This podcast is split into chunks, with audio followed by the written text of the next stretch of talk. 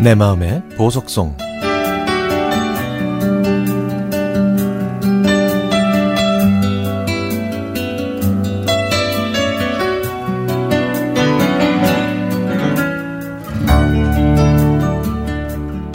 제 위로는 10살, 12살 많은 두 오빠가 있습니다.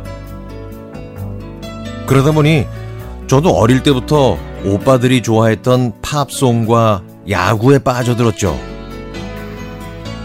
팝송 중에서는 사이먼 앤 가펑클의 The Boxer, 카펜터즈의 Yesterday Once More, 존 덴버의 Today를 제일 좋아했습니다. 화창한 여름날 오후 창문을 활짝 열어놓고 마루에 누워 전축에서 흘러나오는 이 노래들을 듣고 있으면 아무 걱정 없이 그저 음악과 함께 푸른 하늘과 흰 구름 사이를 날고 있는 기분이었죠. 그래서 이 곡들은 지금 들어도 무척 좋습니다. 제가 대학 새내기일 때 저희 과에는 영어 발음이 유난히 좋은 친구가 있었습니다.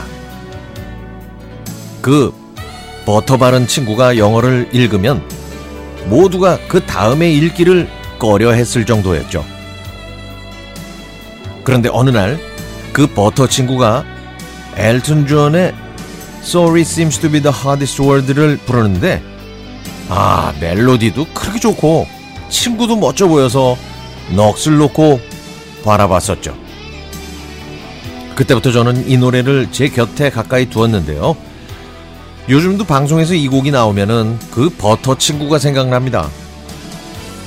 그렇게 영어도 유창하고 노래도 잘하던 그 버터 친구.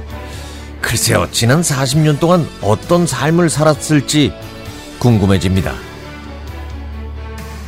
제가 호주의 대학 기숙사에 머물고 있을 때 옆방의 문 앞에 적혀 있던 글이 시처럼 멋있어서 제 노트에 옮겨 적은 적이 있었는데요. 나중에 알고 보니까 캐롤 킹의 노래 You've Got a Friend의 노래 가사였습니다. 차가운 세상에서 내가 필요하면 언제든 달려가서 친구가 돼 주겠다는 내용. 그때 7개월 동안 썸만 타다가 입대한 남자에게 제 마음을 전하는 메시지가 되기도 했죠. 그런데 나중에 그 남자의 애창곡이 IOU 였다는 걸 알았고요. 이 노래도 역시 제가 여전히 아끼는 노래가 됐네요.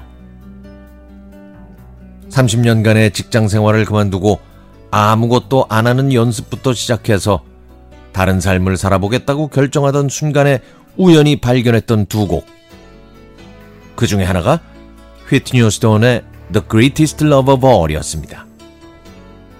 내 자신이 누군지 알고 싶었던 그때 이 노래를 들으면서 저 스스로를 제대로 한번 사랑해보자 라는 생각을 했었거든요. 또 하나의 노래는 션 컬빈의 Sunny Came Home입니다. 사람들과 함께하는 즐거움, 괴로움 모두 내려놓고 지친 몸과 마음을 쉴 수 있는 저만의 공간이 필요했었거든요. 이 노래의 주인공 써니처럼요. 시간은 그렇게 흘러서 지금은 또 다른 삶의 교차로에 서 있는 기분입니다. 나답게 잘 늙어갈 수 있도록 수련이 필요한 법이니까요. 익숙함과 편안함에 대한 경계심을 게으르지 않게 새로운 것을 배워나가는 겸손을 익히려고 합니다. 그래서 최근에는 젊은이들이 듣는 음악을 자주 듣고 있는데요.